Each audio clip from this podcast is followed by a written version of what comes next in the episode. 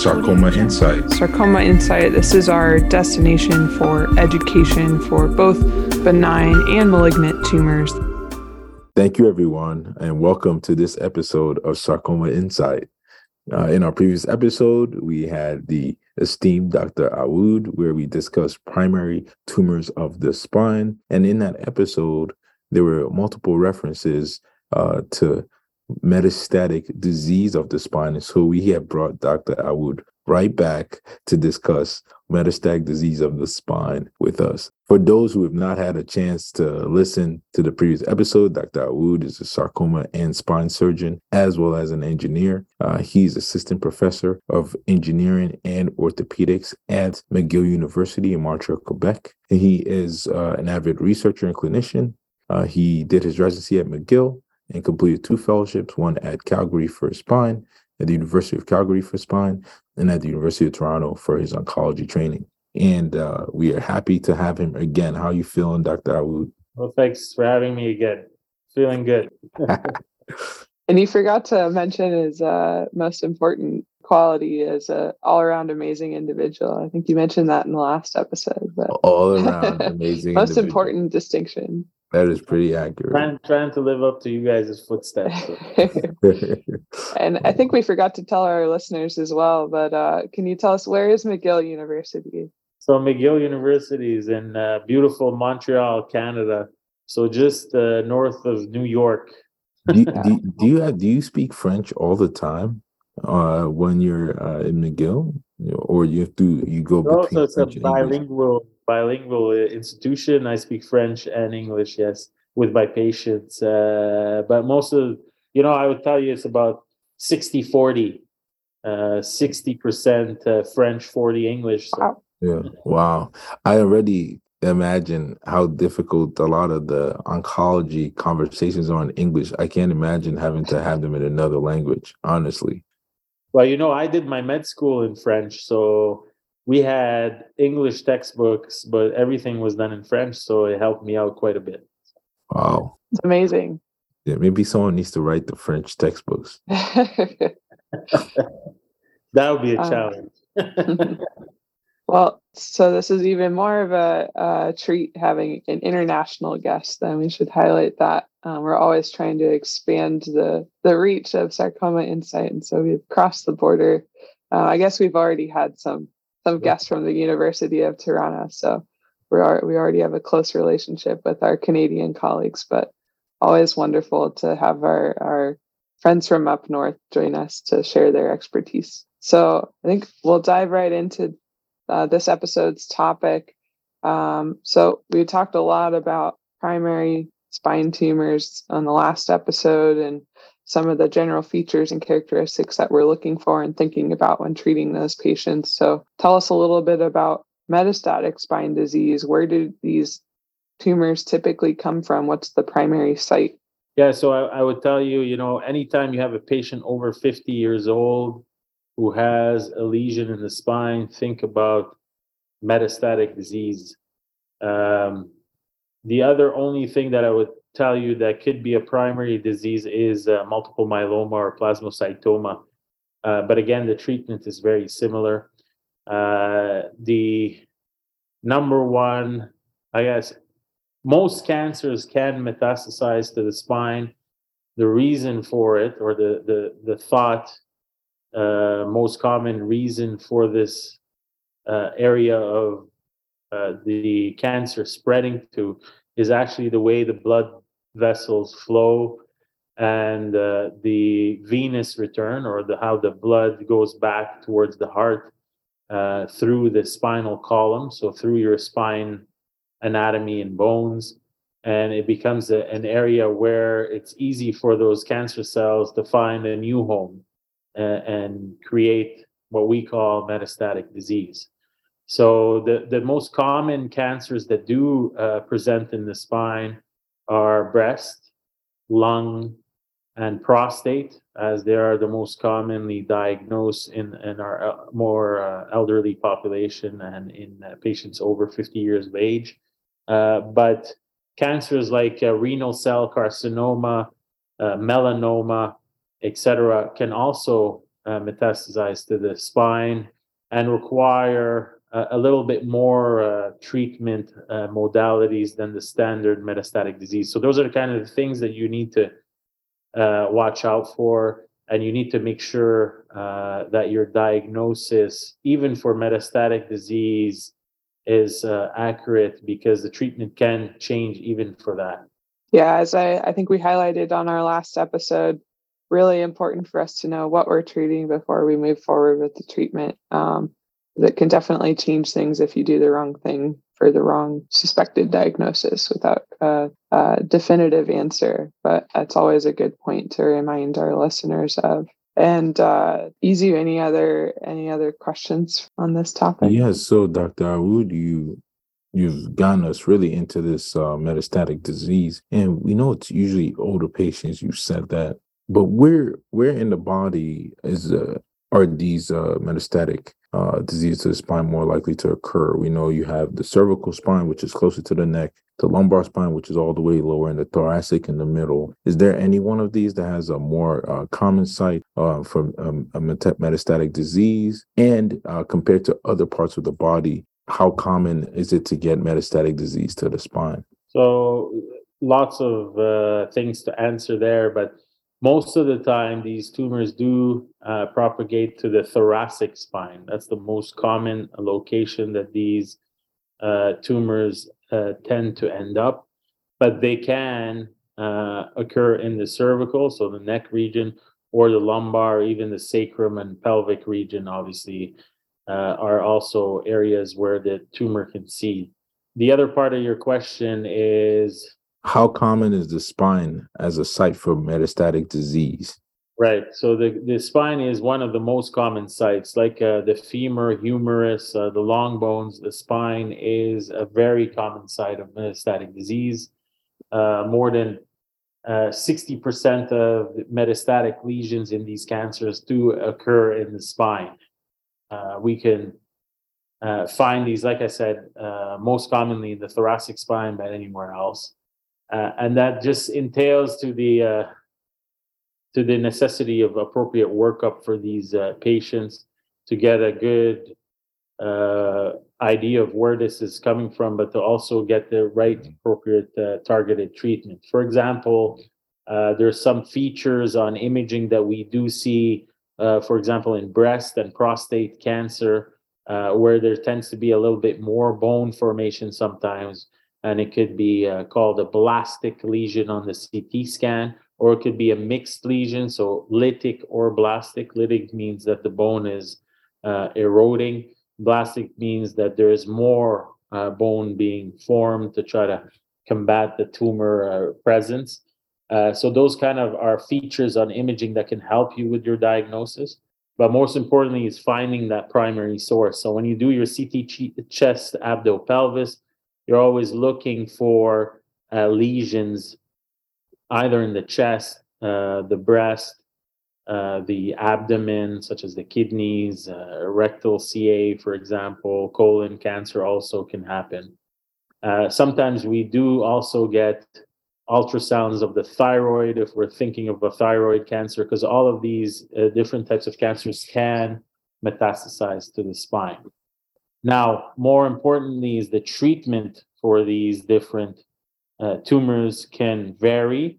Uh, for example, if you do have a renal cell carcinoma gone to your spine or anywhere in your body, or a thyroid cancer or melanoma, it's always advisable to have embolization, which is blocking of the vessels in these tumors prior to surgery, as they tend to be very vascular, whereas other tumors such as breast, lung, prostate do not generate as much blood vessels and can be treated without that process uh, beforehand. So those those are important because they can really affect outcome, and they can uh, make surgery difficult at points if they're not thought of uh, before. Yeah, thank you. So in the previous episode, you described locations of of tumors in the spine, whether it be more anterior or posteriorly based. Would you mind going over that again for metastatic disease, specifically where uh, it is more likely to occur in the spine for you? Yeah, so it, when we're talking about anterior or posterior, seventy percent of metastatic disease will be in the anterior column in the vertebral body, whereas thirty percent are more in the posterior column, uh, so spinous process, so that bony prominence that you feel in the in your back, between your shoulder blades, all the way up to your neck and down to your uh, lower back. Uh, so uh, it's more often in areas where you cannot feel, so more anterior. Uh, so that's the importance of having appropriate imaging uh, for the diagnosis and treatment. Uh, and again, thoracic spine seems to be the most common site when we're looking at up to down kind of location throughout the spine.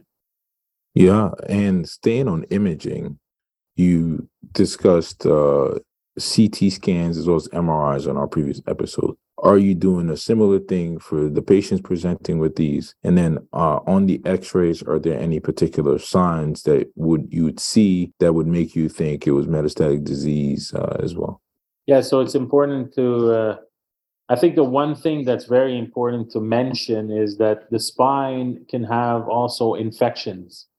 So it can be Uh, riddled with uh, what we call spondylodiscitis, which is a, a process where bacteria seeds in the disc space between the vertebrae, and that could cause erosions or bony destruction that can mimic sometimes uh, cancer and get people confused with cancer. So that needs to be eliminated.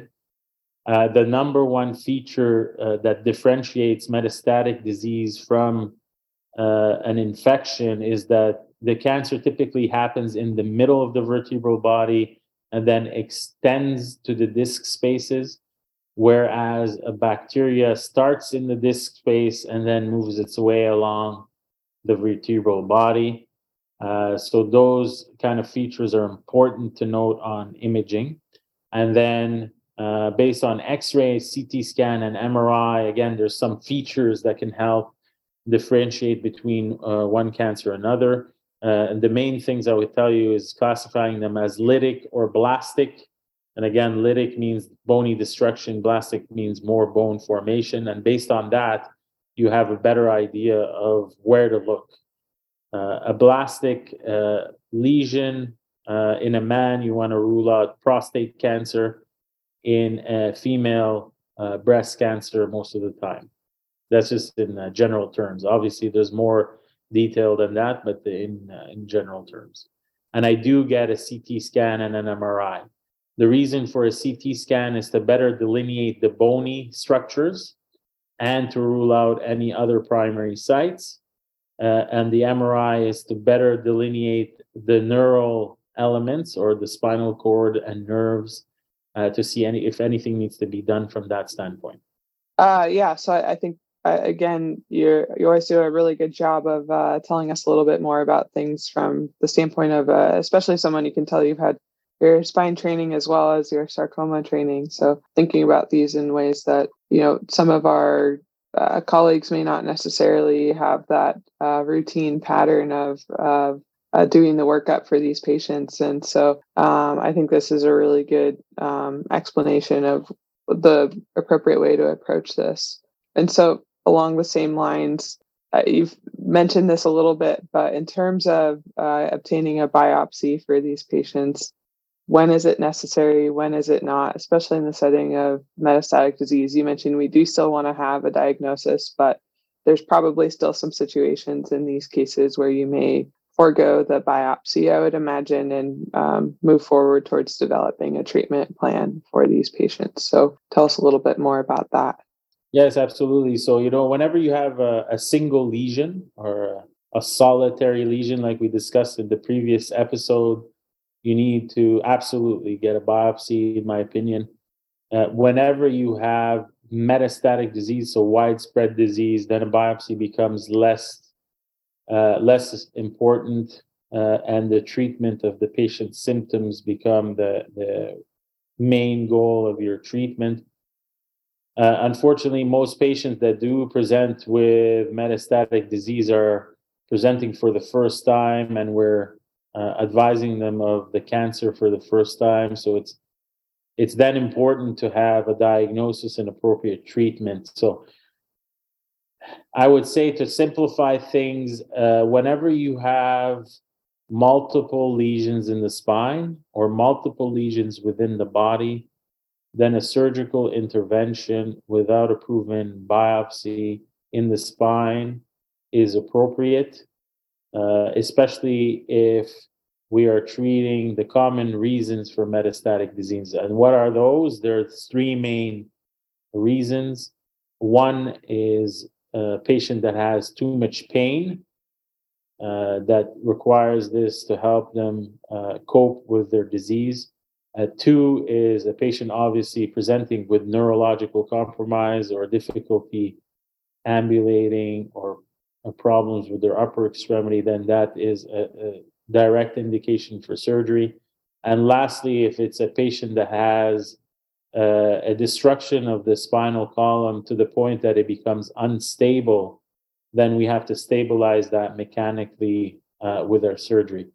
I always say also the, the added benefit of surgery in spine uh, metastatic disease is to be able to get tissue to help with the uh, overall systemic treatment of the disease. Although the disease is spread within the body, if we have these cancer cells, we can actually do enough analysis, and with the uh, evolution in medical treatment, that analysis could lead to direct targetable therapies that can drastically improve patient outcome and survivorship. So that's another role for surgery these days that is uh, very important. Thank you for that. I, I, I do think the the benefits of, we're just scratching the surface on the benefits of targeted therapies and immunotherapies, et cetera. For these patients, you talked about surgery. Are there any Um, classifications that you consider or um, that help predict or guide your treatment or surgical type if you're going to do an intralesional surgery on block with stabilization, et cetera? Yeah, so again, it, it uh, you know, you could try to follow the N O M S kind of uh, classification, but there's a lot of a lot of papers out there. We've published a few on uh, this exact question. I would tell you the the key uh, rationale, or the way we want to think about it, is what is the expected survival for this patient? So how how widespread is this disease, and how aggressive we want to be in our treatment is the right answer for this type of, for this question. So a patient that is expected to only live three months or less, obviously then Uh, considering palliative care, radiotherapy, stuff that are less invasive uh, should be the goal. If anyone has a prognosis between three to six months, I would say then you want to try to alleviate their symptoms, whether that be minimally invasive uh, fixation of the spine to help with pain management without a big open procedure, then that should be the case. And then the spectrum of patients who have a better outcome or survivorship more than six months, then you want to be a little bit more aggressive. And those patients, you want to maybe do uh, a vertebrectomy, uh, stabilization, but also remove as much of the cancer as you can. And the last category I would tell you is the one where you want to be the most aggressive, uh, is uh, solitary metastasis. Uh, at least five years out of the primary cancer's detection. And that is true for cancers such as renal cell carcinoma and uh, breast cancer now even. Uh, we're becoming more and more uh, aggressive because we have such good targeted therapies. And if the patient is disease-free for at least five years and only has one uh, lesion that does show up in the spine, then our, our goal is to try to be curative and remove this tumor in one piece so it does not come back. That's the, the thought process behind it. So those are the broad categories I would tell you. It goes from doing nothing to doing very little to doing a mediocre surgery to doing everything you can. I don't know if that makes sense, but it absolutely does. And I think those Uh, metachronous uh, metastases remain a challenge, I think, to treat um, when they do arise uh, after the patient has been cancer-free for a while. Yeah, um, yeah, I think that's, again, it's always a, uh, important to know that this is a continually evolving area, as you alluded to, um, with the changes in treatment as they arise. So metastatic disease treatment, I think, is something that doesn't get as uh, enough credit uh, for how challenging it can be in terms of the uh, different kind of uh, aspects of the patient's diagnosis and their overall prognosis and treatment to date, how much all of those things come into play in terms of talking to the patient and, their, and their, of course, the patient's goals and individual uh, background and just functional demand, et cetera. These are all things that come into play when determining the appropriate treatment for patients. And um, and I'd like to highlight again that, so doing nothing, it's more doing nothing maybe from a surgical standpoint, but of course, usually there's other aspects of the multidisciplinary care that are still important. And uh, most of this discussion so far, I think, has focused on patients with metastatic disease that we would identify as benefiting from surgery. But there are a lot of patients, I'm sure, who you may be consulted on or asked a question about where surgery may not necessarily be needed or required. And instead, radiotherapy, of course, is always a really important aspect of their care, or systemic therapy, or sometimes maybe even a more percutaneous procedure with our interventional radiologists where they fill cement um, into a lesion. But so um, we're focusing more on the patients today and discussions in which surgery is likely playing a role. But but yeah, yeah. I think that there's there's a lot, and yeah, feel free to comment on yeah, that. Yeah, absolutely, absolutely. So yeah, I'm talking with my surgeon cap on, but uh definitely, even with uh, the big surgeries we do, we need the, the help of our colleagues in radiation oncology, medical oncology, to control the disease, but also to help augment the treatment, the mechanical treatment that we do as surgeons. So that's very, very important. And even though you're not offered, for example, a surgical uh, procedure, uh, for example, radiation, S B R T, Uh, even in in the radiation world, lots of, lots of different types of radiation treatments can be offered that could be very targeted. Uh, that that makes me think of even an actual surgical procedure that's called a separation surgery that I did not mention, that is targeted to actually help create a little bit more room between the nerves uh, and the tumor, so that the, our colleagues, radiation oncologists, can radiate Uh, the tumor with with less secondary effects. So again, it's a teamwork uh, effort. It's a multidisciplinary thing. Discussions with everyone together to come up with the uh, appropriate plan for each given patient is of utmost importance. And whether chemo before, after, uh, immunotherapy, et cetera, are all adjuncts to our treatments uh, uh, that we do give for these uh, patients. Perfect. That's great. And we're we're always highlighting how important um, all of our team members are. I know, again, you talked about some of the other surgical team members you may work with, and today we're definitely highlighting how much we uh, value and rely on our colleagues and their other oncology specialties that we work with as well. But very important in metastatic disease. Izu, any other thoughts or questions for Doctor Aoude? So before we get to our salient points, um, I just want to know, after surgery on these patients, what is your surveillance? Is it similar to how you had described uh, for your uh, sarcoma patients who get reconstructions? Uh, how often are you seeing them or surveilling them after surgery? Yeah, again, it, it depends on the uh, the tumor itself and and the disease burden on the patient. But uh, again, for my algorithm, it's uh, there's two aspects. There's the cancer aspect, and the, there's the reconstruction aspect that I want to follow. In the reconstruction aspect, I want to make sure, uh, depending on what I've done, uh, that there isn't any problem with the hardware fixation that I've done. So I tend to see them every six months uh, for that aspect.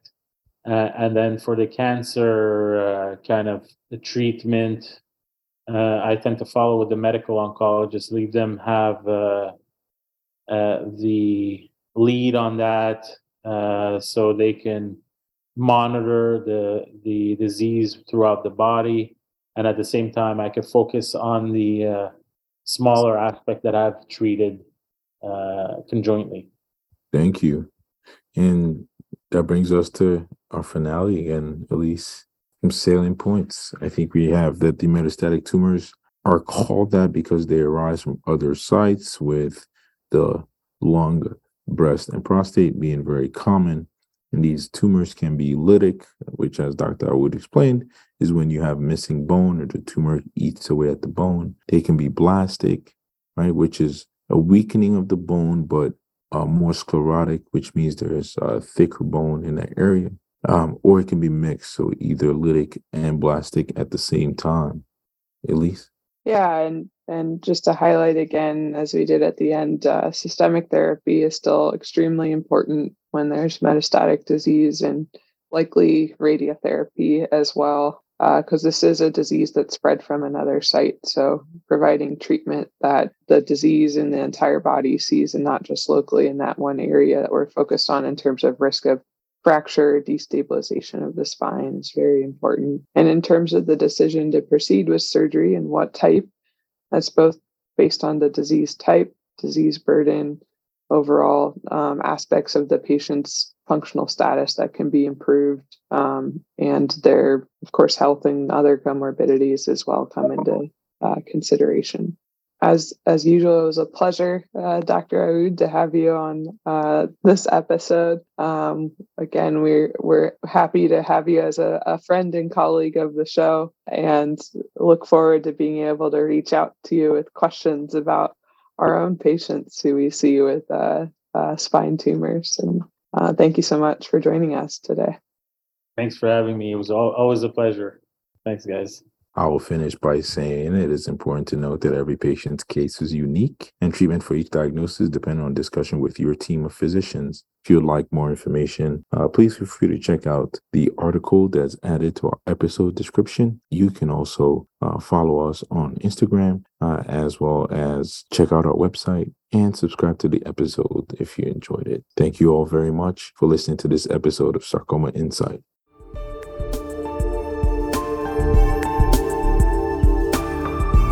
Sarcoma Insight.